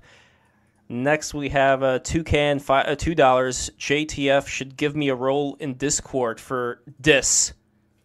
Well, that's up. That's up to you. I'm not. Uh, I'm not running your Discord, but I am running the BTR Discord. Speaking of which, one more time, here's the link to the BTR Discord. Everybody sign up there as well. And uh, lastly, Darjeeling Fed Azov be like I can to Kiev. Well, I'm glad you spelled Kiev correctly. That I appreciate that. Uh, I've been noticing some people saying like the Ukraine and all that kind of stuff. But anyway, listen, this is the end of the stream. I really appreciate Chud Logic, Just the Facts, the great and powerful Gnostic Informant, who's going to be on very soon. We got a few streams planned together, right? It's gonna. I know if we should announce it right. You know what? Let's announce it right now. Sure. Because he said yes. We are gonna have Jason Jorjani on Break the Rules all the way live. This is happening uh, two weeks from now. And next week, Styx Hexenhammer 666 is back with us to debate a lady from uh, the Young Turks on unions. So for all the sti- that one too. No, no, that one. Uh, there's too many cooks in the kitchen already for that Yeah, one. I I- I- it's I gonna be kills- yeah, no, no, no, no problem. Uh, uh, and we are gonna have uh, a lot of fun in all these streams. And once again, Patreon.com/slash Break the Rules. Become a patron today, and you are going to get these exquisitely beautiful magnets. My father created these wooden magnets. They are made out of high quality wood. And believe me, you are going to cherish these because this is like real handcrafted uh, stuff. You know, this is not this is not just like some uh, cheap stuff that you would buy uh, from China or whatever. You know, this is like real stuff that has soul in it. So patreon.com slash magnets that fell from heaven. They're magic. Exactly, exactly.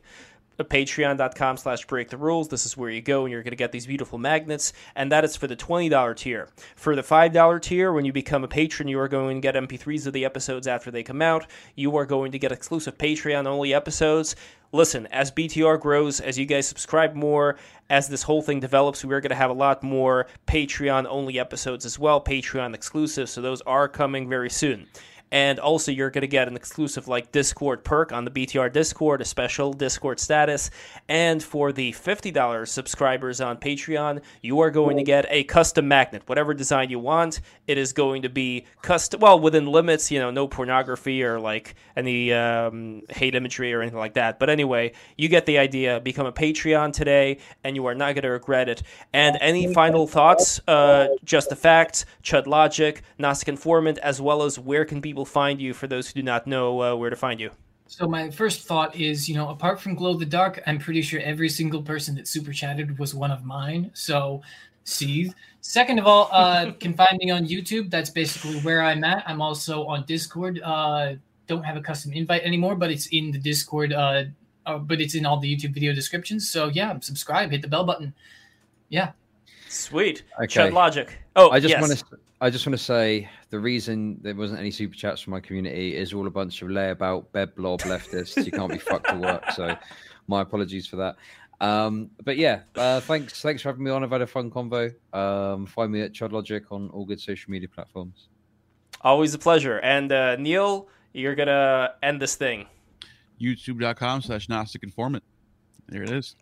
Excellent. All right.